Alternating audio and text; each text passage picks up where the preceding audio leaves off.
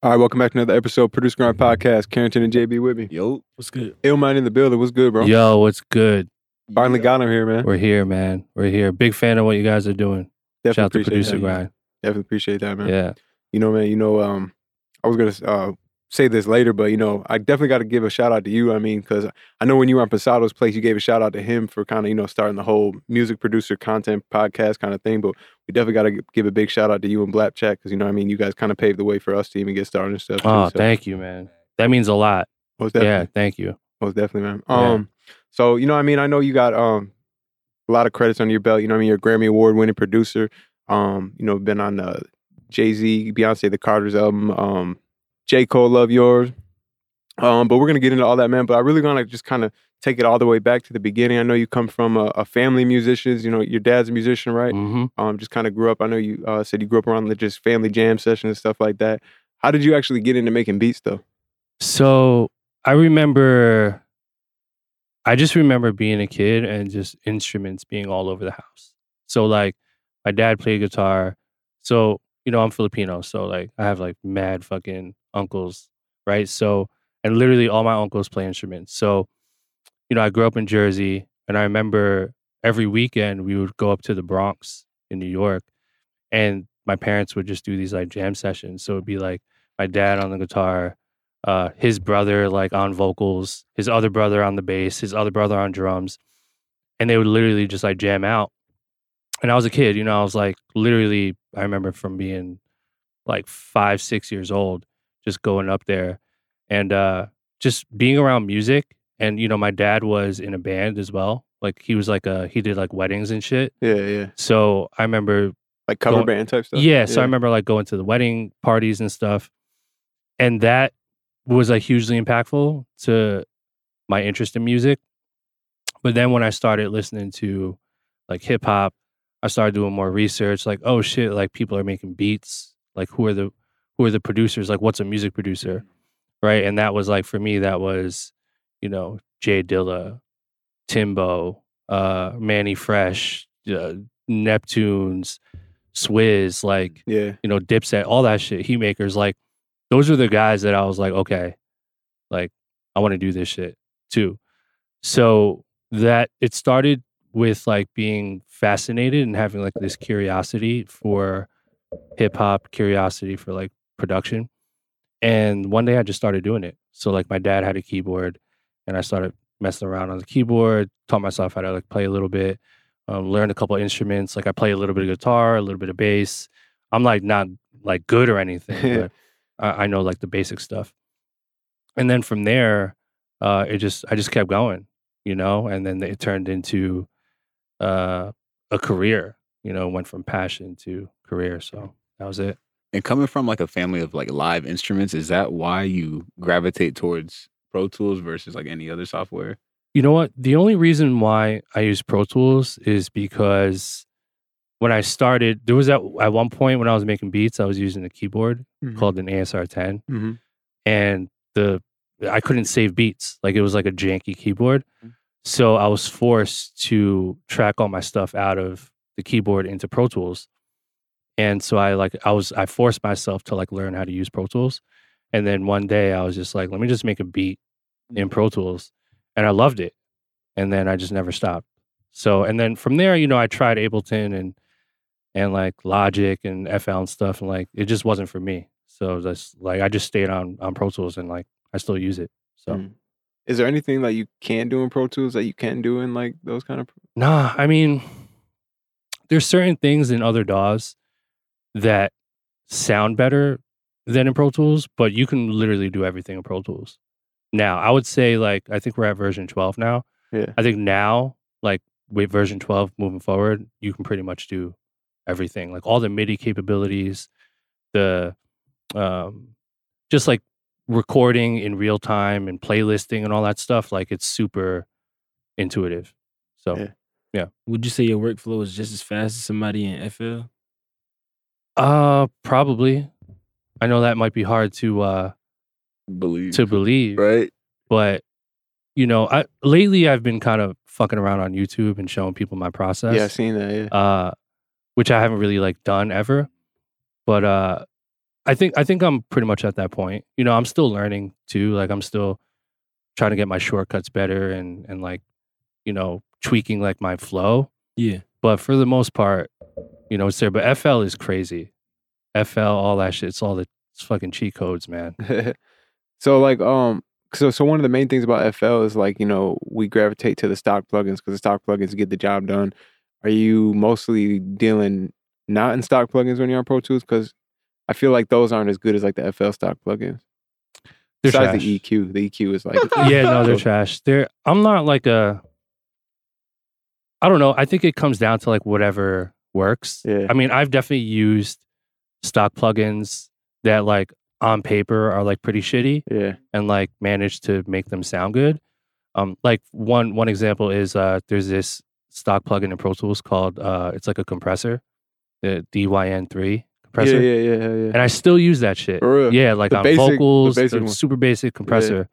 Um, because it's just super basic. Like it gets the job done, and if you know how to use it, it's it's fine. So that, and then also the uh, the vintage filter, the stock vintage filter on Pro Tools. hmm Uh, I use that still for like high cut stuff and all that stuff. So, um, yeah, some of the some of the like preset like you know the filters and all that stuff is cool in Pro Tools. So it's just whatever works. Yeah. Yeah.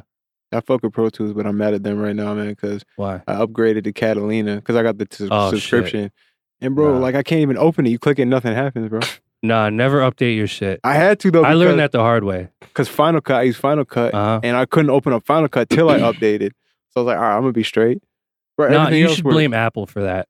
Honestly, Now Apple has been tripping with the new They're iOS tripping. update. Yeah. I'm not gonna lie, it has been tripping. They dropped the ball a little bit. Just Yeah. a little bit. But come on, Pro Tools, like, man, help me out a little bit. Like, Avid. I got a, I got a few homies over at Avid. So if you're watching this, holla at the boy. yeah, Hook 'em man, up, you got me please. pulling out Help one us of out my, here, guys. my cracked screen laptop with Pro Tools 10 on Let's it, go. just to edit the podcast and shit. Take it back, way Yeah. back. Right. Now, one thing uh, I remember what, listening to on the Pensados um, podcast is like people don't really talk about more of like that six to seven year mark that you had before all the placements, and I wanted you to ju- just really take a like time to dive into that and talk about what that experience was like going from just producing in the underground to really going to this level now. Because that's where I feel like the majority of our viewers are at. You know what I mean? Mm-hmm. Those are well, okay. So just to create some, you know, like context, right? Yeah. Um, I started going like really, really hard in 2000. I want to say 2005, 2000 or yeah, 2005 was like the year where it was like, okay, no job, drop out of school. Uh, I'm just gonna like go all in, Mm. and that from 2005 to 2012 what is that uh seven years Yeah. so those seven years was me building up my my name like on an underground level right? So like i didn't really have that much commercial success in those seven years but the types of relationships that i built and that i nurtured in those seven years were directly responsible for what happened from 2012 to 2019 moving mm. forward. Most of i would probably say 70 to 80 percent of like all of my wins between 2012 and 2019 were from relationships that i built from t- 2005 to 2012 Mm. so I think there is this sort of phase where a producer realizes that, okay, the next four to six years will be relationship building and building for the next 10 years. You know, I Mhm. think a lot of people just want the quick success. They want a placement. They want the placement and they think they'll be out of here if they get a Drake placement, which Right. to a certain extent, yeah, it'll put you on the map and people start to, you know, recognize and, and stuff like that. But the real, the real, um, I think the real perspective on it is what types of relationships can I build right now so that in 10 years, the intern that I meet over at Def Jam is an executive Mm. and will now at that point give me the put me in those rooms and give me the right opportunities you know there, there's so many people that i met in 2005 2008 2010 who were interns who were managing an upcoming artist and i did them a little solid right? and that artist never took off, but now they're a VP A&R Mm-hmm. at Def Jam, and they're like, "Oh shit, ill, that's what's up, yo. You looked me out ten years ago. What do you need? We working on this new, blah blah blah. Right, right. You know what I mean? Yeah, it's like a stock investment. exactly. really you're, you're, it's literally investing.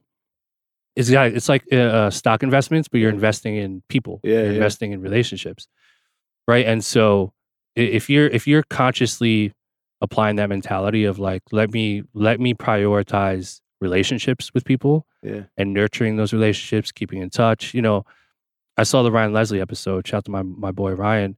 Uh, he talks a lot about building relationships and Yeah. keeping in touch with people with Superphone, which I think is super powerful. Mhm. I was one of the first people to use Superphone. Mm-hmm. Um, I was fortunate enough to have met Ryan at that same moment, and he gave me an account, and I went crazy with it with the drum kits. It was it was wild. Mm-hmm. So, um, you know, those relationships that you build now are the ones that are going to change your life later. Right. And as long as you do that enough times, you know, for every 50 people you meet, maybe, you know, 80% of them drop off, but that little 20%, those Mm. five or 10 people might go on to do big things. Um, and you can help each other out I in think- the future. I think that's big because I feel like I feel like when when we think of oh relationship building, we think okay, I got to DM this producer who's got this many placements. I got to you know what I mean send him loops. I got to do this and that. But it's really like the the people that are like on the same level as you, kind of just Right. Yep. Yeah, exactly. That's why I always say the best way to network is to network um, horizontally Right. instead of vertically. mm, right? You want to network with your peers, the guys that are like right here. Uh, you know, everyone's trying to network upwards, and they're trying to get to Drake, they're trying to get to Kendrick or the big A and R at this label. And yes, so, like with persistence, you might be able to pull through and and cut through the noise. yeah, But for most people, just based on numbers and percentages, like the odds of that happening are very slim. Right. So when you look to your peers, you know, you, you have you have much a much higher chance of really connecting with people. And what does that look like? Is that sending free beats, sending free loops? What is what is that? Um Recording think- people for free? I, I think really honestly, I think it comes down to providing value. You know, in whatever way you can. And I know lately the conversation's been the free thing where it's Mhm. like, you know, the click funnels and here's five beats. No, I mean free, outside of that, just like yeah, yeah, yeah. I think that's hugely strategic for sure. And I think that is the idea. hmm But I think that it doesn't always have to be like a free fill in the blank. Mm. You know, it could be as simple as like uh you know, knowing someone who could do something and then doing making a referral you Mm. know, like or you know, saying, "Hey, like, yo, oh, I I noticed you're working on this. I have a guy who could do that for you. Let Yeah. me make that connection for you guys, and then Right. walk away. Right. Like, no percentage, no whatever. Just do your thing." And that's like a very selfless move, right? You're you're maneuvering in a way where you're being very selfless with what you're giving. Yeah. And I think if you do that enough times over enough years, those same people are going to remember those favors and they're going to come back and you're going to you're going to get that uh blessing, you know, later on at some point. And and I'm I'm living proof of that. You know, I I remember 2005 to 2012. It was a lot of favors, a lot of yo, what can I do for you? You know, obviously I was like selling beats too Mhm. Yeah. and like making a little bit of bread, but most of it was, yo, like I got you. What do you need? Yeah. What do you need? What do you need? And and it paid off. So And that's one thing that you talk about a lot. Like in one of your live streams, you're talking about like how you're not so mo- from uh, money driven and focused on like what can I get, what can I get. I was curious to see from your perspective, what are some of the early mistakes, mentality mistakes that you see guys come in with when it comes to this like producer game or this music game? nice. Me too. Say it one more time. Uh, just like what are some of the early uh, mentality mistakes you see guys make, and like what are ways they can correct that? Because I remember you talked a lot about giving, giving, giving, but we oftentimes it's hard to go against that. I want to receive, receive, receive. I think it's discipline. Really, really, it's just discipline. You know, you, can train your mind to uh, respond to certain things. So, the way I look at it, and what I've been doing for like a pretty long time now, is I'll look at every situation, every opportunity, every room that I'm in, every person I meet. I always default to uh, paying attention to only the positive thing about it, right? So, like, if I walk into a room for the first time with like Drake or something, right? He's like this huge star. There's positive things that can happen, and there's definitely negative things that can happen, right? Mm. I can I can go in that room and think to myself, "Fuck, is is Drake gonna like me?" Or is he gonna like the beats I play? Or like, what if I say something stupid Mm. and he kicks me out? Or like, what if I piss forty off? Or like, I don't know. It could be anything. And really, what you're doing when you're focusing on the negative, you're traumatizing yourself into thinking that something will happen before it even happens, right? And so the interesting thing about this is, so I, I'm one of my idols is uh, um, Joe Dispenza. You guys should look him up, but he's a he's a neuroscientist, and he talks a lot about the brain and how people think and act. And he has this uh, concept where I don't, I think it's a fact. I don't think it's a concept, but he has this uh, thing where, you know, the brain doesn't know the difference between something actually happening in real life and something that you Mhm. imagine Mm. Mhm. because it's it's it's only responds the subconscious responds to your emotion and your feeling and your thinking right the brain is in our Makes in our sense. heads the brain isn't exposed to the outside world it's uh it's fed information via our senses. So our eyes our ears our touch you know all of our senses taste and then that goes into electrons into the brain and the brain says oh that's an apple or oh that's you know tea or oh you're you know doing a podcast right now. So if you experience those things in real world the brain knows it. But if i go to bed tonight and i think about it the brain doesn't know the difference between it actually happening or if you're imagining it so Damn. when you imagine trauma and you you pay attention to the negative stuff your brain is like fuck drake's not going to like our beats and then when that happens, all these like endorphins start shooting in your brain, and then you go into fight or flight mode, right? And when you're in fight or flight mode, you're just on defense. Mm. And when you're on defense, you do really dumb shit, Mm. right? And so a lot of people out here are maneuvering on defense. Everyone's Yeah. just on defense. Everyone's fucking like Tense. tense. Like, oh my god, I'm, I want this. I need this. I'm desperate. I I can't You know, fuck this up. I can't I can't fuck this up. And then they're functioning, you know, off of fear and and just making stuff up. So it, it's so they call it double trauma, Mhm. where you're traumatizing your brain before it even happens, and then if it does happen, you're trauma. You're it happens twice. Dang. Right. So now you're double discouraged. Now you're double trauma. discouraged. Damn, Double That's trauma. deep as fuck. double trauma. And then your brain gets into these patterns where you just it, you just you're just so uh you're just so acclimated to just this trauma that it affects your decision making in the real world. Right. So I do the opposite. Right? I traumatize myself positively. Positive trauma. You think, it's what if called I go in there positive and Drake trauma. me a million I just made that up. Positive trauma. I'm gonna copyright that shit. Mm. If, Trademark. Vinny, if you're my attorney, if you're watching this shit, copyright that shit. Positive Copyright that trauma. File the trademark. to me, positive trauma is going into a situation or maneuvering in such a way where you pay attention to the positive outcome, positive potential outcome, and believe it as if it could be true. And so, if you believe it as if it could be true, your brain is like, oh, okay, cool. Right. And then, if it doesn't happen in real life, the brain will rewire itself to help you make the best decisions in real life to get you closer to it actually happening because that's really what the brain is it, it it'll it'll it'll give you the fuel and the decision making to get you closer to the thing happening Mm.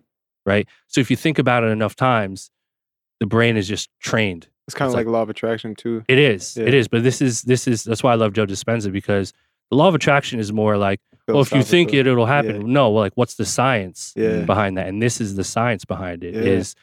the energy that you feed your subconscious mind will affect your decision making which will affect the outcome in the real in the real world so if you're traumatizing your brain um, positively and you're thinking and you're paying attention to positive things, then you're going to make better decisions in the real world. And the, the chances of those things actually happening in real life increase dramatically. Mm. Yeah. Right. So you're, you're talking to someone who's been doing that for like 10 plus years. And all this crazy shit's been happening to me since 2012. This man just dropped some Yeah. gems on That's Yeah. just some super solid. All right, podcast over. We'll catch y'all next Right. episode. Yeah, peace. Right. Yeah. Dope episode of the book. Oh, right. That's all you need. That's crazy. crazy. Is this dude on? Um, was he on the Joe Rogan podcast? Dispenza? Yeah, I think he was. Yeah, because I remember learning about um the decision making. This guy made the analogy that your brain creates these sort of pathways, and it's like a skier going down a fresh, like a mountain with fresh snow. And the Mhm. more whatever path you take, the deeper the groove gets. So whether if it's a negative or a positive, you're gonna go down that groove more often. It sounds like you've been training yourself in the positive. I have. Hmm. I have.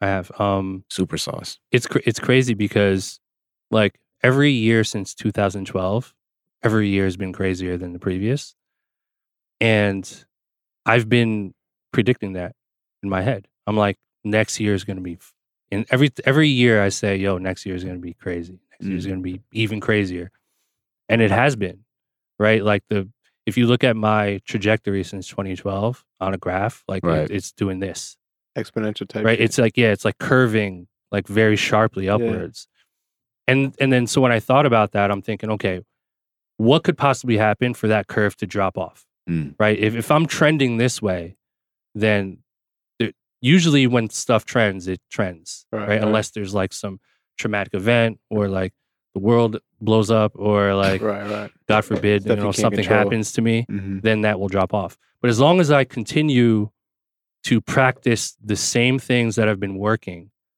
this my graph will keep trending upwards. Okay, well, what about with a guy that we all know that's bro, 2019, that's my year. 2020, that's my year, but nothing changes. Where is the disconnect there? Well, I'm not mad at that. I'm not mad at someone psyching themselves out and saying, "Yo, 2020 is my year."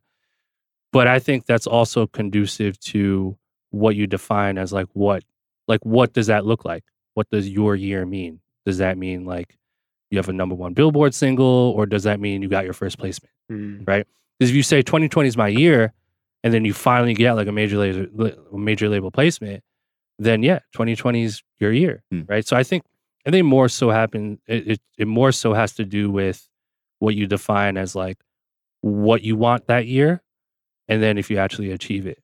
Right. So do you actively kind of like set those goals, or you just kind of like, just kind of just think positively in general? I do. I set very specific goals, um, but then I also, uh, I also train my mind to realize and to understand that like I have no idea how to get there, Mm. which is very a very interesting thing. Um, Steve Jobs has this uh, really interesting quote. He says, "You know, you can connect the dots backwards, but you can't connect them forwards." Mm. And You can't really predict it that deep. yeah, you can't predict it deep. It's like being in a car at night. You can see where the headlights stop, but beyond the headlights, you can't see, you know, past that. Mm. And I think maneuvering in this industry is is exactly that. You know, you can see just so far ahead of you, but you don't know what's past that, right? But as long as you pay attention to what's in front of you, in, in my mind, it's being in the moment and like being mindful of like what's happening now and and setting short-term goals and realistic goals, but then believing that those long-term goals could exist and you could achieve those. But then also at this and this is the key component to it also understanding that you don't know how exactly it'll happen but you know it will. Mm. right? So i believe i will win a grammy one day. I don't know with who. I don't know what year. I don't know what record. I don't know what it's going to sound like but i know it'll happen Mhm. right? So as long as you believe that it will happen just continue on the path and, and let your your mind and let the universe lead you to it organically. And I think that's like the number one um, issue with the with the producer community is we're we're training ourselves to think that it's all strategy, when to a certain extent it is, but most of it is faith, uh, uh, belief, believing in yourself, trusting the process, being positive. Uh, a lot of it is those four things. Yeah. But now, okay, so what about the balance? Because I definitely think there's there needs to be some strategy and game planning Mhm. because like we've talked about this on a couple episodes. Like we've talked to like Cash Money AP and Young Kio guys like that, like kind of found great success without really game planning, just kind of going off of faith and just doing winging it type shit. But we also know that for every one to two of those guys, there's a hundred thousand producers that aren't gonna make it by winging it, and you know what I mean. So what do you think about that? I would say I would say the first step in any of that shit is trying things and finding what you love. And it's almost like finding your calling in a way, you know. Um, for every 100,000 producers or beat makers, there's a, a a large percentage of them. I would I mean this is probably inaccurate, but I would probably say 95% of them aren't really in it because they love it. Mm, Like aren't meant know? to be beat makers. Yeah, which is okay. You Mhm. know, if you're 17 and you downloaded FL Studio and you're interested in it and you're, you might be passionate about it and you might do it for a few years, but that might not be the thing that your mind and your heart is trying to find, mm, right? That might lead you to the pathway of like being an MC or being an engineer. Maybe that's your calling. right. But I Being a think video guy, something like the that. longer you do it, the more you're going to realize for yourself if this is actually your calling. And I think for a lot of people, it isn't. Mm. And that's okay. It's okay to try shit, you know? Um, so, so yeah, there's this element of knowing first if this is like what you're ultimately like wanting to do. Um, and then going with that. And I, I, I just, I personally believe that that's like a deal breaker. You know, if, if you're not, if this isn't your calling and you're not, and your heart isn't telling you that production is your thing, then it's going to be really hard for you to maneuver. You're going to have all the strategy in the world, but um, it's, it's going to be very difficult. So I would say that. And did you ever set like time limits and be like, oh, if I don't do any, if I don't do something by this, by the time I'm this age, it's I'm giving up, or or never, never. I uh, I never put deadlines on on myself. Now, that's not to be confused with like goal setting and you know strategy. There's there's a lot of that shit for sure, but uh, I never I never put myself in this like perspective in this box of like I'm running out of time. Mm, you know because because when you when you look at stuff with a time limit you're you're thinking small right you're you're coming from a place of uh of um it's it's basically the opposite of abundance right? Scarcity. scarcity that's the word Mm. so it's it's a scarcity mindset i have limited time limited right the word limited just fucking pisses me off right so like everything about your being and, and your and your thinking should be abundant, right? I have all the time in the world. Mm. I have all the patience in the world. I have, there's all the money in the world to make, Mm. right? There's a billion placements I could potentially get in the Yeah. next 10 years with a billion artists. The next Drake in 2031, I'm producing for that guy. You know what I mean? Like the, it's just having that mentality. I think the abundance mentality is like very, very crucial. And I think unfortunately, uh, a lot of people either aren't aware of it or don't think it's important or don't know how to apply it or just need some time to understand it and to start to condition their mind to get into that um, frequency. And then I think you got to also consider like you probably never like you know go if you go back like ten years, what you're doing now might not be the exact thing that you envision. You know what I mean, and, and you're, you're gonna discover new things along the way. Like yeah, you're not making every album, but you know what I mean. You're traveling around, you're linking up with producers, you're getting money from doing events, from making sample packs, and all kinds of just different things that you probably never even thought of, but it's just stuff that's just gonna come, you know, during the process. Exactly. That's the headlight thing. You know, all, all this shit that I'm doing, I never predicted. I never predicted. But there are a few things that I predicted, Mm. right? I knew I was going to win a Grammy. I knew I would work with Jay Z one day. Jay was always like the guy, like, I have to work with Jay. You- Word. You're not, you can't be part of the elite if you don't work with Jay. You got to work with Jay. I don't care what generation you're from Yeah. working with J- Jay to me is still like the highest honor over any artist Why? alive today. I think it's because of how long he's been around, the amount of impact in the industry that he's had, uh, the the type of uh, positive impact that he's um up- you know that he has in in our culture uh and just what he's done. I mean i mean Jay Jay-Z right? Like he's he's like is is he the oldest active rapper right now or one of the oldest You would have to be right. Yeah. yeah so like he's leading the charge Mm. I don't know. I I don't- I can't really name anyone else that's like leading the charge more than Jay in terms of like hip hop. I'm talking about like the culture of hip hop, Mm. Yeah. right? And it's like he's still he could drop an album next year. He's gonna have a radio single.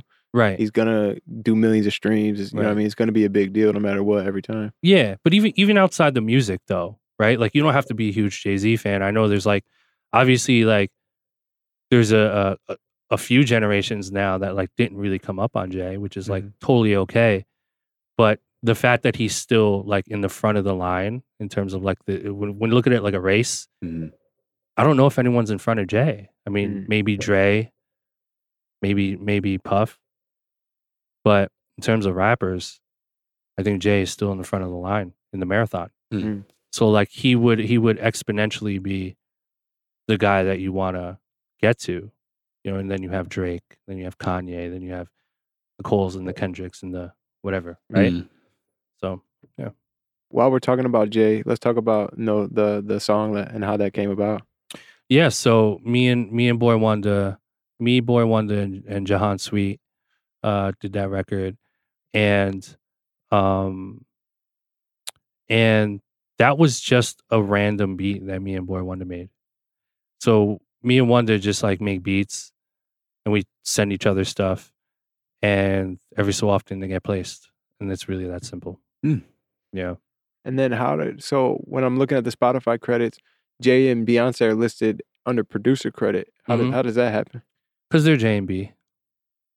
That's what I figured. we were talking. they're J and B. They're the gods. we were talking. And I was like, I wonder. I wonder how the, the this Yeah. question will go. Yeah. It's But- just it's just it's just uh it's just a super honor to even Right. like say I did that. yeah, Right. So like they got the leverage. Yeah, I mean, what are you gonna what do you guys want, man? right, right, right. How do you want me to spell my name? Like what do you need? I respect it. I respect it. Yeah. It really is a real answer right there. Yeah, for real. Yeah, definitely. Cool. Let's uh let's transition. I want to talk a little bit more about the um like in recent years, the I feel like when you were coming up, the gro- the producer community wasn't as much of a community as it is now.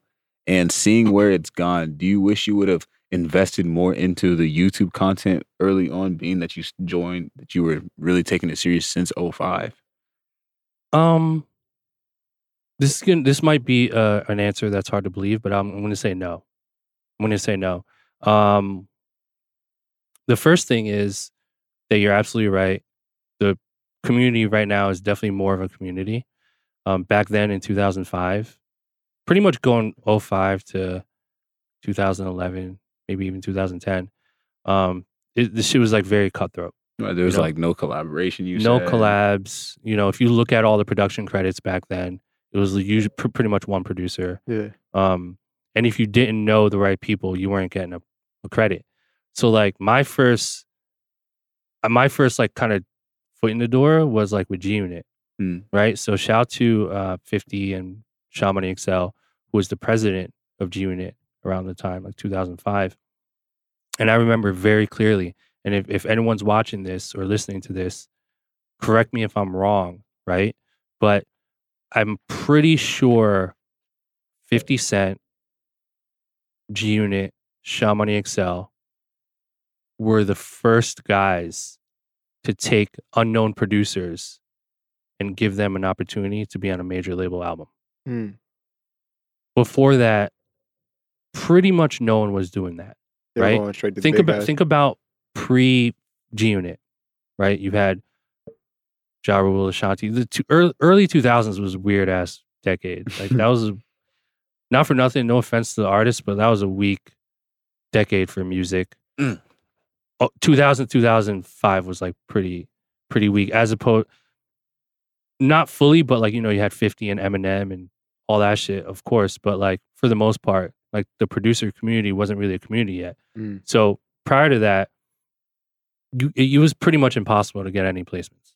Hmm. Like you couldn't unless you were, you know, Pharrell, Swizz, Tim, uh, you know, or Organized Noize, uh, Trackmasters, heat makers, right? So that being said, like how do you survive as a music producer? Hmm. You just do underground shit. You work with people coming up, right? Mm. And that's what that's what I was doing. So yeah, man, I think uh I think the G unit stuff was like the first foot in the door. So that led me to increasing like, you know, my awareness and stuff like that. And then the relationships I was I was able to build with like Sha Money and and people I met through there and all the other stuff I was doing kind of led me to this. So Did you ever ask them why they were gravitating towards underground producers? it was super smart because back then, if you were a producer, a bit you were a big producer. If you were getting major placements back then, like you were a big deal, and you were getting these are rumors, but you were pretty much getting like six figures up front, Mhm. like producer fees. I remember at one point, and Tim, big homie Tim, correct me if I'm wrong, but I remember a rumor going around that Timbo was getting like half a mil per beat back then. Yeah, Timbo, I know you're watching this. Let me know, man. Uh, but uh, you can't get that. So G Unit was smart. They're like, we're not going to pay you half a mil a beat. We're going to go with the kid from New Jersey who has good beats, and we'll cut them a check for like twenty, and we'll save a bunch of money, right. and we'll put them on at the same time. And that's what they did. They did that for me. They did it for Jake One, uh, you know, um, DJ Khalil, Mm. Uh so so many of us man Nottz i mean Nottz is a legend but you, you see what i'm saying No, Half a mil for a beat. crazy crazy. Why? Why do you think the the it started to become a community and we kind of shifted more towards like collabing and now that's like the whole thing now, especially like the last like five years. Mm-hmm. not to toot my own horn by any means i think drum kits was was a big starting point not the starting point but i think the idea of a drum kit Mm-hmm. shifted the culture because before 2011 there were no drum kits i mean the, Right. the drum kits you found were like The guitar Ninth Wonder. Ninth Wonder, Wonder. bootleg shit, Yeah, yeah, you know, Boy Kanye Wonder, drum you know, whatever, like unofficial rips, yeah, yeah. right? And then the official ones were like Big Fish Audio or like what else? Like uh, Shout the Sounds for Samplers, like a couple ones that came on CDs. yeah, the stuff like CD yeah. joints. So you didn't have digital drum kits from a, a producer, call it a producer drum kit. Mhm. So uh in 2011 going to 2012 I was like I was like fuck that shit. you know, I have like a little bit of a name like in the underground. I'm curious to see if uh producers who are like semi-established like myself could put a drum kit out and if other producers would would use it Is there a market for this? is is there a market for this? And and the reason why I did that was because I was telling myself if like Timbo dropped a kit or if like Dilla dropped a kit, I would buy that shit Mm. in a heartbeat. And then I asked myself, how much would I pay for that? I told myself I will pay I would pay five hundred dollars right. for a for a Timbo Back kit, then, right? I probably wouldn't have, but because I was broke as shit. but I would pay like whatever I had to like have access to that. That's like Right. gold. I. So then I told myself, I was like, well, if there are Illmind fans out there who are producers, what would they pay? And then I told myself, I was like, man, let me just make this shit super affordable. And let me give them 140, 130 sounds, right? In a folder. And so I was like, I remember selling it for 20 bucks. And then eventually it went up to like 25, 30. But I was like, $20, whatever. So I put a PayPal button up on my blog.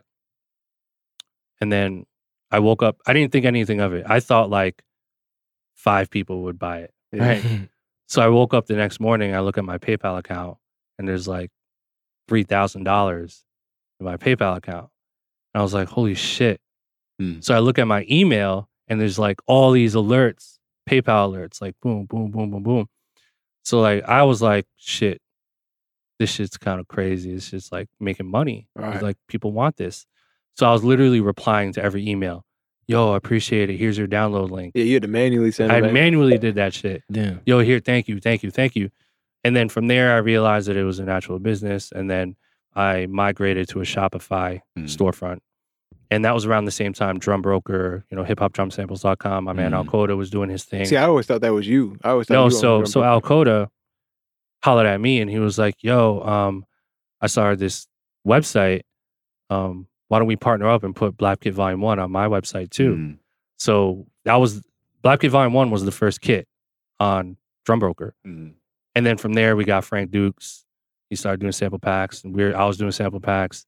Um, and the Frank Duke story is crazy because Frank, I remember meeting Frank in like 2004 when I was I was dating this girl in uh, Toronto. Um, shout to her, man, she's awesome. But uh, I was uh, date, dating this girl in Toronto, and uh, I'd never been to Toronto, and I knew one person in Toronto, and it was Frank Dukes. And back then, his producer name was Phase One, like P H A S E One, right? Yeah. And he was like making boom bap beats. And uh, and I met him on a forum, and I was like, "Yo, I'm in I'm in Toronto. So Phase One, let you let's link up." So I remember meeting him in person or whatever, and then he eventually went on to do like the sample pack stuff. But speaking of sample pack shit, like I want to just say as a side note, the real sample pack like goat is uh this guy Nick Brongers from Toronto. Um, he he was like the first person to like make a sample, basically Mm. like soulful sample loop, and like did it all on his computer. And this was 2008. Mm. So 2008, Nick Brongers, and the re- only reason why I know that is because when I was with G Unit, I was working with Dre, right? This A and R that was with Dr. Dre, and I remember he was feeding me these samples, Mhm. 2008, and I was asking him like, "Yo, what records are these from?" He was like, "Nah, man, we got this. We found this kid, Nick Brongers. He does all this shit on his computer." Mm. And I was like, "Fuck, that's crazy." Wow. So Nick Brongers is the real, the real sample OG. Is he still making samples? Uh, I don't know. It's a good question. I'm sure he might be. Mm. But so anyway, not to track off too much. I think the the drum kits had a lot to do with it because it opened up the mentality of like sharing with people. This is my assistant, Lyric. He's good. What's good, man? Come on in, bro. Um, it opened up the door to let's collaborate as opposed to fuck you, that's my snare, you can't have it. Mm. Yeah, yeah. And Like I people think were coveting sounds. right? people were were hoarding Yeah. sounds. It's like, no, you can't know what I use. Uh, and so I think that opened helped open up the door, and I think the sample pack stuff really opened up the door as well. So, um, and then just YouTube tutorials, like all these YouTube influencers, just sharing information. It just we've become like a a generation of like sharing, Mhm. which I prefer.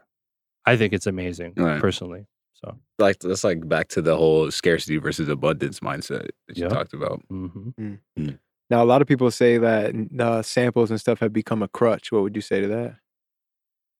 samples a crutch. Um, Loops and samples and stuff. I think they're the opposite. Really? I think samples are using sample loops as a crutch. Same people don't I'm know not how saying to we think that. We're just talking Yeah, about I, I, I. See it as the opposite. I see sample loops as a way to create music that you wouldn't normally think of creating, right? Like I can make my own samples and sample myself and just make my own beats, which I do a lot, obviously.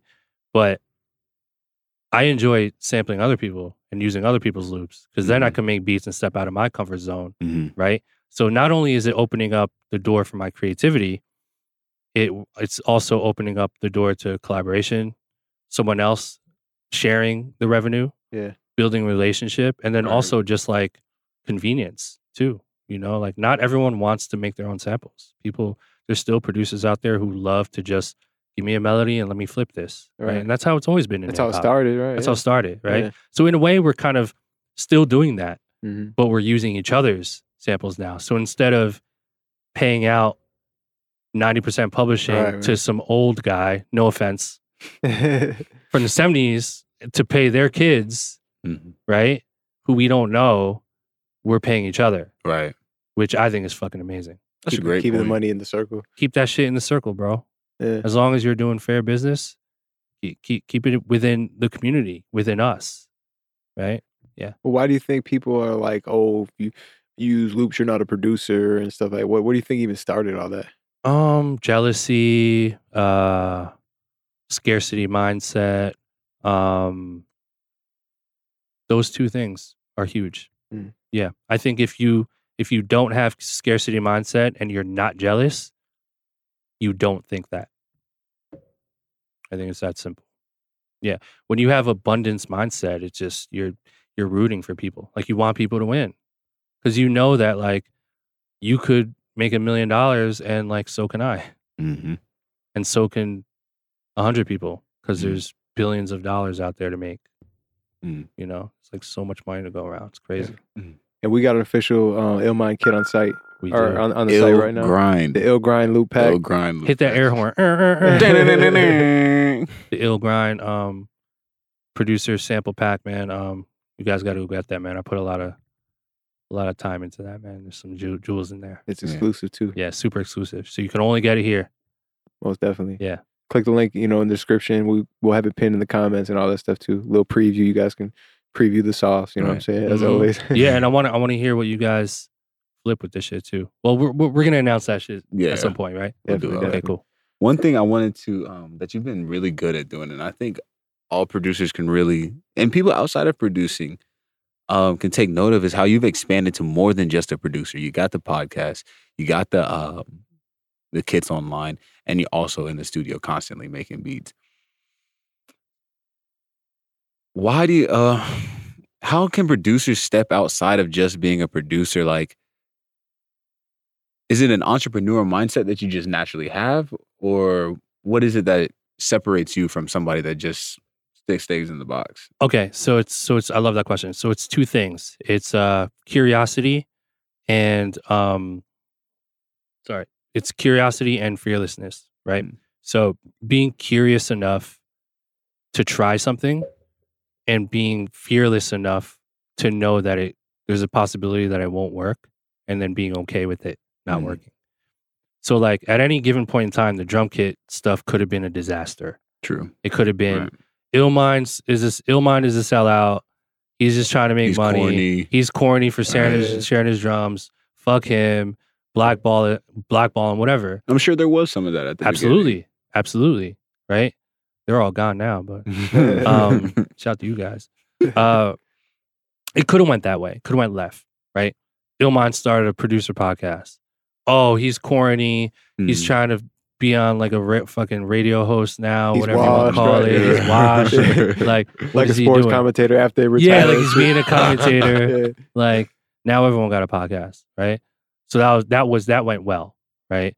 Um so but but there's there's definitely like a few things that I've done that like didn't work, Hmm. right? I mean all of the potential placements that I could have gotten over the years that like you guys don't hear about where I put I flew out to certain places and and spent my own money to create beats for this particular artist for like weeks expecting that yeah, I'm definitely going to get at least one on this project. Flew back home, ended up not getting any. You know what I mean? So that Yeah. was a loss. So losses like that and then 2010 I signed like a really bad publishing deal. Mm. Um it, it was it was a it was partially my fault because I signed it without a lawyer. Wow. Illmind. 2010, bro. Oh. Yeah. So I signed it without a lawyer because I needed the money.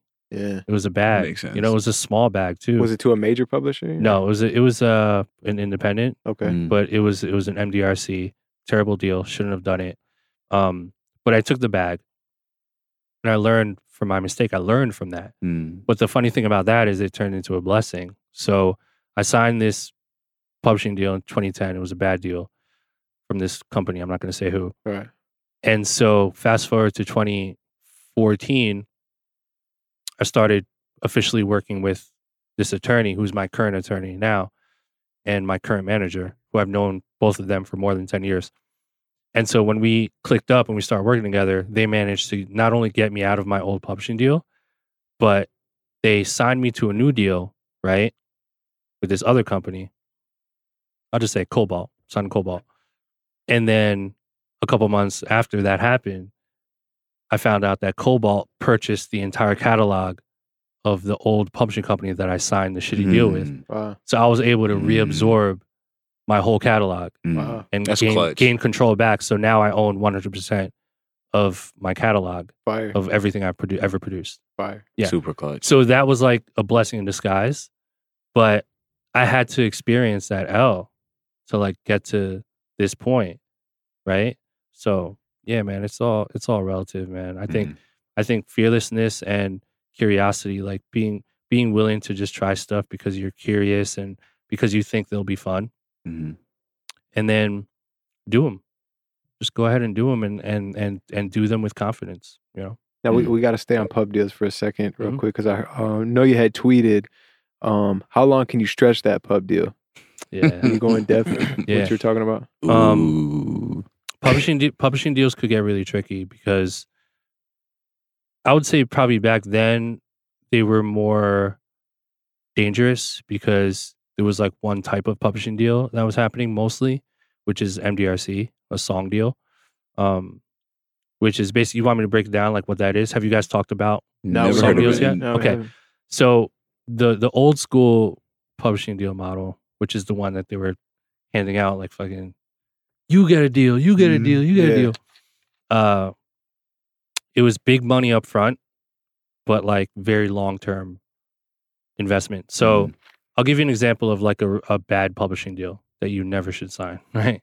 And sorry, publishing companies, I'm about to put you on blast, low key, but roasted. um, so there's there's a, a an MDRC deal, which means okay, let's say let's say you get a placement, your first placement with like Rihanna, like a huge single, and you don't have a publishing deal yet. So I'm a major publishing company, and I'm going to offer you a one million dollar five song MDRC deal, right? Which is that's a real deal that's happened before. so then we do that deal. So now we have to ask, okay, what does that deal look like? So it's $1 million and it's a five song deal. So what does that mean? Five songs. Well, that basically means we're going to give you a million dollars, but you're, bless you, Thank you. but you're responsible for delivering five songs to us to place in the marketplace, major label placements. Bless Thank you. you. And once you fulfill those five songs, you're out of the deal and you're free, right? So, five song publishing deal. So, $1 million. So, that basically means typically you'll get half upfront. So, if you sign the deal, we're literally like the day you sign, within 30 days, you'll get a wire for $500,000 in your account, which is sounds crazy, right? Right. So they really do that. So 500k, boom, straight to you. So now you're locked into a five song pub deal. So now let's figure out how do we fulfill that deal, right? So in your mind, you're like, I just have to produce five major label songs, right? So that's where the misunderstanding comes from. So when you look at one song, one song represents 100% of a pie, right? And so we all know that every song is split into two parts. You have 50% of it is the publishing, 50% of it is the writing. Mhm. Right. So when you look at the writing portion of the song, that portion, which is half of the pie, is also split into two portions. You have the writer performer, and then you have the writer uh, composer, right? So the writer performer is like the artist on the song. So like the the songwriters, the, the actual artist on there. So in this case, for the Rihanna song, Rihanna is let's assume Rihanna is on the song and she wrote the whole thing and there's no features. She will get 100% of the writer performer Mhm. portion, which is what? Fifty percent of that. 20, 25%, The Of the whole pie. whole Okay. which yeah. is 50% of the writer. Exactly. So she'll get 100% of that, which is 25 of the whole pie. So then we look at the other half of the writer and it's the the writer composer. And the writer composer is the producers, the producer, the any samples, uh, musicians, whatever. So if you produce this song, you didn't you used your own sample, you didn't sample anyone, there's no co-producers, you get 100% of the writer composer, which is another 25. the other 25, yeah, 25 25. So this is what I always say. I always say that the the publishing side of it, which is the other 50%, I always tell people it's basically a mirror image of what you have on the writer's portion. So if you walked away with 25% of the writer portion, then you also get the same 25 on the publishing. So the publishing side of it, you also get that lower half, 25%, right? And then Rihanna, since she got 25% of the writer, she would get 25% of the publishing. So when you look at the whole pie, it's split in half. Mhm. You get 50% of the publishing, or I'm sorry, yeah, 50% of the publishing, and you would get 50% of the writing. And then Rihanna will get 50% of the publishing, 50% of the writing. So that's one song, right? So when you look at the pie and you see the publishing portion, you walked away with 25% of the publishing. So that's 25%. You Of have a to get you have to get to 100 to fulfill that one song. Wow. So technically you so have it's a twenty. yeah, so technically you have to do got that. him. You have to do that four times to fulfill To one, one. song. wow. And then you have four more songs to go. So the deal know, really publishing companies. is in dirty. reality, the deal That's is like 20 songs. And not to mention, if you're a new producer and you work with Rihanna or a big star for the first time, like you're not walking away with all that publishing. right, right. you might get like ten percent. If You got to do that ten. Really? So it's it's a tricky. It's really okay. Cool. It's a it's a really tricky uh, thing. So not to go too much into publishing, um, but there's there's really good deals nowadays. There's Mm. admin deals where, oh, and by the way, that same deal, they own 100. percent They'll usually say we own 100 percent of Yeah, you're not you getting do. no royalties after That. you're not getting well not royalties but like you're they're gonna retain ownership for for basically for Forever. life or for like the next 20 years 30 years and then they have like sunset clauses where let's say you fulfill your song deal magically Yeah, you get hundred And you- songs out. let's say after fucking 15 years you finally did it right Yeah. you finally did yes we, we we finished it right so there's this thing called the sunset clause where from the moment that you fulfill your deal from the day that you fulfill your deal the percentage ownership starts to sunset. So instead of retaining Mm. ownership back to you they keep it let's say the first year instead of 100% they'll go down to Like 95 Oh, and then year number two 85 year number three so the for the next 20 years after that they're still going to collect. But it, that's why it's sunset because it decreases every year. So it might take you another 10 20 years to finally take back ownership of your music So, but you said admin deals are kind of a good thing. Then. admins are cool because they'll there there's deals structured where they'll let you keep 100% ownership and then they'll just collect for you so they'll collect your publishing globally and then the, they might take like 20% 15% of the revenue and then they'll give you your payouts so there's that and then there's term deals where you know they might not give you that much money up front but you'll start collecting like quarterly so i would say i know this is confusing guys but i would say the uh, the best rule of thumb is whatever money they're giving you up front just always remember that you're going to have to pay it back. Hmm so if you know you're not going to get it popping and someone offers you a million dollar pub deal but like you're not that going crazy out here Yeah. understand that like it, it might take you a long time to pay that back especially if you're not like out here out here really getting placements like that Right. so you might want to say you know what i'm i'm not going to take the mill because i'm not worth that right right Mhm. now let me do an admin deal something simple and then i can build up to that you know so i don't have to owe money to people Do you have any advice? Do you have any advice for producers on what they should do with the money when they get it? invest it man reinvest it back into your craft and pay your debts pay the first the first first first first first thing you should do is pay your debts and i'll keep it simple pay your credit cards off right um start with that start with paying your credit cards off and then um open up a business checking account okay business Mm. savings account Mm. those three those are the big three open up a business checking, open up a business savings, and pay your debts, pay your credit card debt. And so I'll, I'll go through it quickly. So the credit card debt is important because let's say you throw, let's say you get paid $500,000 and you throw it into your savings. And let's say the APR on your savings is like 1%. So like every year you're, it'll deposit 1%, you'll gain 1% off of the savings mm-hmm. account. But then you have like a credit card that's got $10,000 on it at like a 9% APR. You're still losing money. Yeah. Mhm. Fact. Bad. So you you're you're not in any position to make any type of SEP IRA investment or any type of investment at all.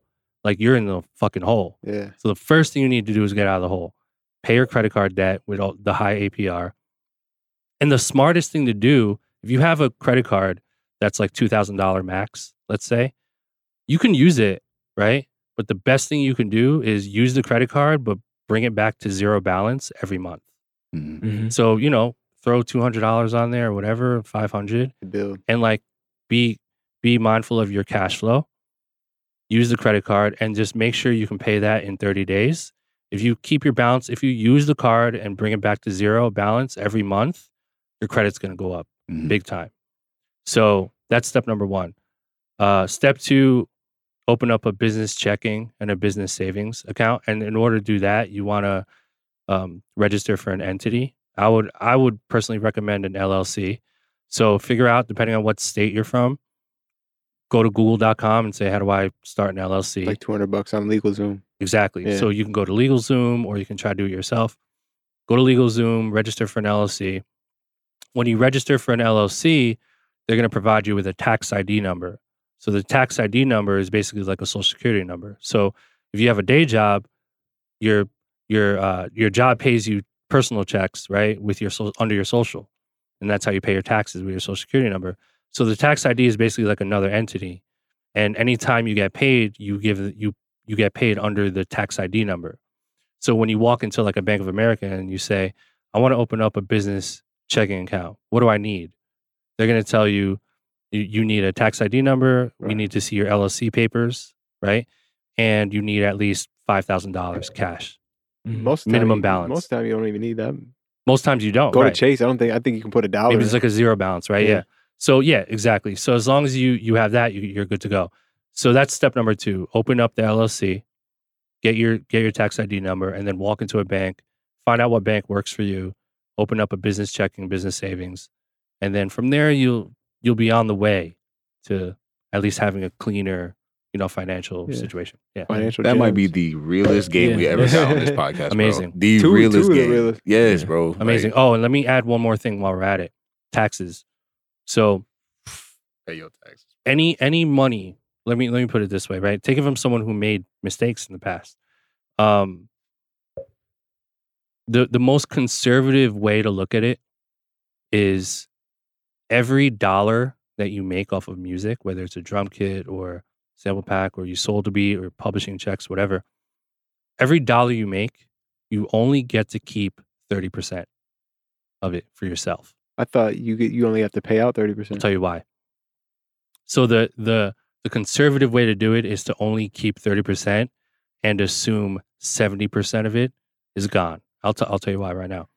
So let's say you sign a publishing deal for a million dollars and you get a check for five hundred thousand.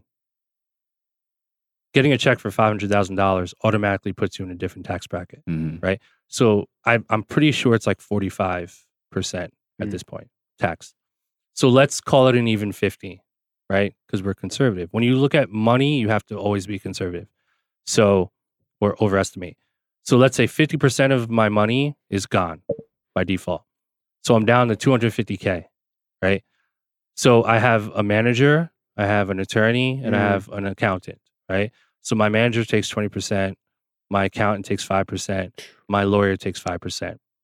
So 30% of that 250 is gone. So what is that? I'm I'm Asian, but I'm not good at math. Uh, No, it's what is that? It's Lyric, do you know? twenty percent. I know you're not Asian, but you're We're talking 30 almost there. 30% of fifty. Yeah. There- Well, 30% of 250. thirty Oh, percent of oh, two fifty is uh No, ten percent is maybe, twenty maybe five. fifty thousand. So times We got three. calculators. Is it for the 50,000? Yeah, do the calculator. I'm saying I'm saying one seventy five. One seventy five. Times 0.3, 75. Seventy So minus 75 from 250. B minus seventy five. That's one- So you got one- one twenty five. One seventy five One seventy five. so now you're down to 175. out of a half a mil. thousand out of out of half a mil, right? So then there's there's this thing called quarterly taxes, where when you're a business owner or if you're an entity and you're making that much money, or if you're making six figures, every qu- every three months you have to pay the government uh, an estimated tax of what you owe them. So you have to calculate. Okay, what did I make from January to March? Oh, I made hundred grand. So I owe the government X amount, forty five percent of that. So you have to cut them, literally cut them a check Right. every three months. Boom, boom, boom. And then if you over calculate it at the end of the month, they'll refund you. So it's dangerous. And you can't, if you're not paying quarterly taxes, you're going to get some shit in the mail Right. like, hey, we see you made this much money, but we don't have quarterly taxes Yeah, from right. you. So you owe us this right now. Yeah. And then you're like, shit, can I pay monthly? And they're like, no, we're going to take your money from your account Right. in 30 days.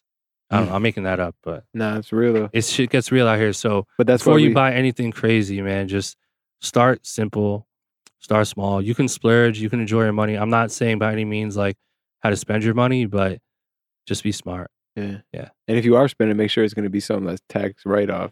Yes. Right, and right. oh, you know what? Let me add Right, one more thing. I know we're running out of time. I have to go to my event, but when you get to the point where you're free and clear and you you have good cash flow, and now you want to grow your money, I think a really good step number one, a simple thing, is to open up a SEP IRA account, right? And so a SEP IRA account is basically you put money in it and you're not allowed to touch it for a while, and every and it grows. Um, we call it compound interest, Mm. right? And so with compound interest, basically you're it's like growing money out of thin air, which is wild, right? So let's say I put hundred thousand dollars in a SEP IRA at a three percent um AP three percent growth rate, right? For for the compound interest. So in twelve months, if I don't touch that hundred grand, um, in twelve months, the bank will deposit three percent of that one hundred grand into my account, which again Three- what is that? Three Three grand. thousand. Three thousand. 3,000. Three percent. So now, so yeah, so now I have one hundred thousand, one hundred and three Mhm. thousand dollars, right? Yeah. Yeah, Yeah. yeah, yeah. So I have one hundred and three thousand dollars in that account. I just made three thousand dollars of free money. So then on the second year, I get three percent again, but now I get three percent of one hundred and three, Mhm. not a hundred. Right. So that's not that's that's more than three thousand dollar increase. That's Right. what's three percent of one hundred and three. Hold on, let me see A little bit more. it. A little bit more. don't have to do it So every you don't have to do it. So every year it goes a little more, Right. right? It looks like this, and then after ten years, It Starts going it's, it's crazy. like a snowball. Right. Now you might be getting twenty grand a year. Yep. Something like that. It just doubles up every time. and time, that's you can spend that every year. bro. Crazy. this might have been the most super sauce podcast we've had. Good. Hey, let's see. I man. know you got to go, man. Let's see if there's anything that we want to talk Please. about that we super missed. Um, This, I think this studio is pretty close. Can you look it up, Eric? It's pretty close, I think. So we're good. um. What time is that? Seven or six thirty? That's seven. Oh, okay, okay. So okay, so we have a we have our producer town hall coming up this Friday. Yeah, I Um, saw that. Congrats, guys. I, Thank you, I you. really wish I could be there, but Mm. Definitely, man. be Definitely. great. I mean, we're gonna be doing more of them, so we definitely gotta we gotta get you involved, get you up on the panel, and Mhm. dropping these kind of jabs. This is the kind of stuff that people need to hear. You know what I mean? Like, practical Hell yeah. steps you can actually do instead man. of just yo, bro, be smart with your money. yeah. Come okay, now. how am I gonna be? Um, Um, yeah. Dave Ramsey. Did you ever listen to him? No. Oh, okay, never mind. I'll look him up. I'll look him up. Um, so you know, we got we got uh we got Sonny Digital there, we got Young Lamb, we got DJ Toomp, um, as well as you know some key behind the scenes players. Uh, you know, we got some uh entertainment lawyers. Um, our entertainment lawyer Karl Karl Fowlkes is you know hosting the event, hosting the panel, moderating. Amazing. Um, we got some producer managers. We got um the director of ASCAP Urban is going to be there. Um, and one of you know we're the the whole goal of this event is you know we we, we want to talk about the problems that producers face. You know, as far as not getting paid, getting you know messed up deals and stuff like that, and just you know kind of just like steps that people need to be careful of. But we also are talking about the steps to forming uh, an official producers union and Mhm. kind of what needs to be done for that. And um, I just want to know what are your thoughts on like an actual producers union being successful and the viability of a producer I love union? it. I love everything about it. Ever since Sonny brought it up, um, it's been on my mind. Um, and the fact that you guys are taking initiative and, and actually taking action to bring people together is taking us one step closer to that being a reality. So anything I can do to contribute, to help in any way, you guys always have my back. Definitely. Yeah. Yeah. Yeah, it's much, much, much needed. Mm. Yeah, that's what we're doing. Just trying to just get the ball rolling, kind of thing. You know what I mean, yeah. Like, be yeah, like- I mean, listen, you're talking to someone who was motivated by not having shit. yeah, Mm. So I just started my own shit, Yeah. you know? And I always, I personally have always prioritized doing things that will nurture the community that gave me the opportunity to be who I am today Mm. right? So it's the very it's us, like the very community that gave me the life that I have.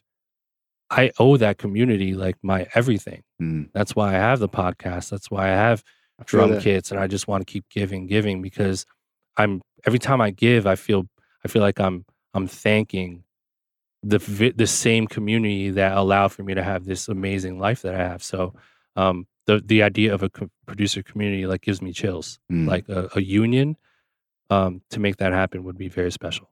Definitely. Mm, So you yeah. definitely you, you see it as a possibility of working. Mhm. Definitely. Mhm. Um, and uh, I, I think a good way to end this off. We got a fan question. We had a couple, but we're only going to get time to get to one. Cool. Crack-a-lack made it again. Crack a lack. Crack-a-lack made it Is he a regular? This boy Crack a lack is a regular. Yeah. Shout out Yeah. to Crack Crack a lack's cool. Come on. Definitely, definitely. Crack a the man. Um, if you started over tomorrow, what would you do? What would your strategy be? If I started over tomorrow, what would my strategy be? Okay. So like haven't made any beats. Yeah, like you start over tomorrow. You you, know, you got you got your brain, but you don't got any connections. You don't got any placements. You got nothing. And have I made any beats or no? Nope. You wake up in a new body. You don't got Okay, no equi- you don't got no equipment. You you're working a nine to five. All right. Uh the first thing I would do is save up enough money for some equipment.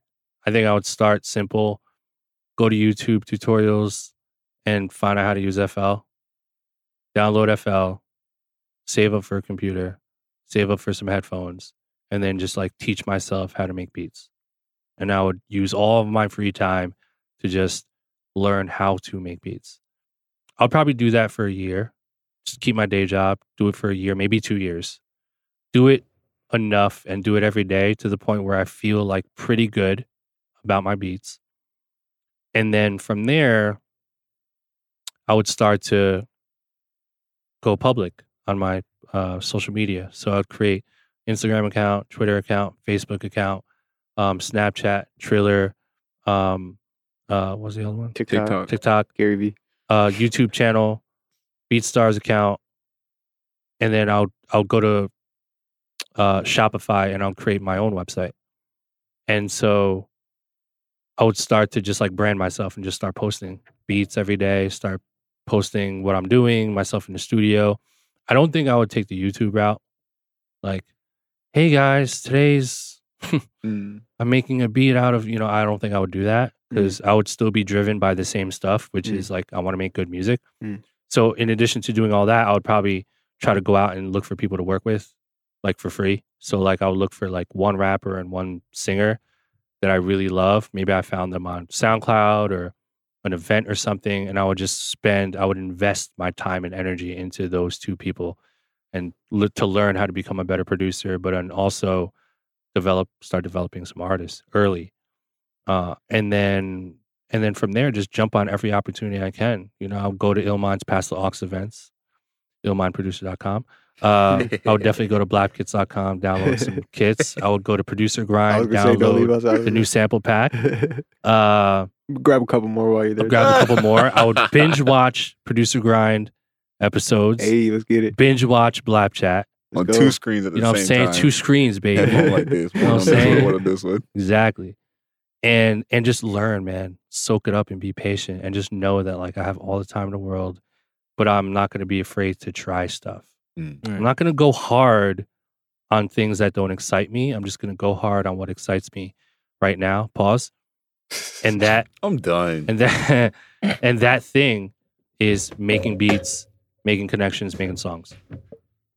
Facts, man. Yeah, and pay, try to pay off my credit cards too. Hey, Yo, get that mine. IRA going, all that. Right. I'll probably max them shits out. Cop like a- Guitar Center. cop like a fucking what is that the UA audio shit for like five G's. Yeah, no. That's that. Flights to VIP producer grind session. VIP Illmind- producer grind. Just Fir- go, bro. Illmind Aux. First class too. Back. First, First class. class. Driver picking me up. Because he got the vision. Yeah, I got Yeah. Sky Mile. I got Delta Sky Mile. It's all good. Hey man, we appreciate you pulling up, man, making the time while you're out here, man. Pull up on us and drop these gems. This is some Yeah. Cool, Most man. Practical steps. Yeah. Most practical Sure. steps. You literally just like the Good, man. blueprint for everyone. Definitely. Good man, and, and, you know it, it's crazy because I'm very outspoken on you know my podcast, and my Instagram, and my videos and stuff. But I just want you guys to know the whole community, like my motivation behind all this stuff is to provide value and to just contribute insight to the industry, you know, and and to also know that not everybody wants the same shit. Like there's producers out there that are cool with making a few hundred grand a year or maybe 50 grand a year Yeah. leasing beats. There's people that want Grammys. There's people that don't give a shit about Grammys. So I think that's one thing that I learned is not everybody out here wants the same stuff that I think they want. So I'll Mm. never impose on people what they should do. But I'll, I'm always going to talk about practical things that are that exist on a human level that I think will just make you a a, a better human, but then also just uh, be able to full, live a more fulfilling life. Mm. Okay. And that's uh, but I'm speaking in the language of production Mm. but all of it is really rooted in finding yourself, being mindful, doing what you love, having an abundance mindset. So that's always going to be my intention. Most So shout out to you guys. Great note to highlight to leave it off on, man. Yeah. Big shout out to you one more time, man. Hit those links in the description, man. Check out all the stuff we got going on. Let's go, baby. Another Deuces, dope y'all. episode in the books, man. Signing up. Yeah. Yeah, man.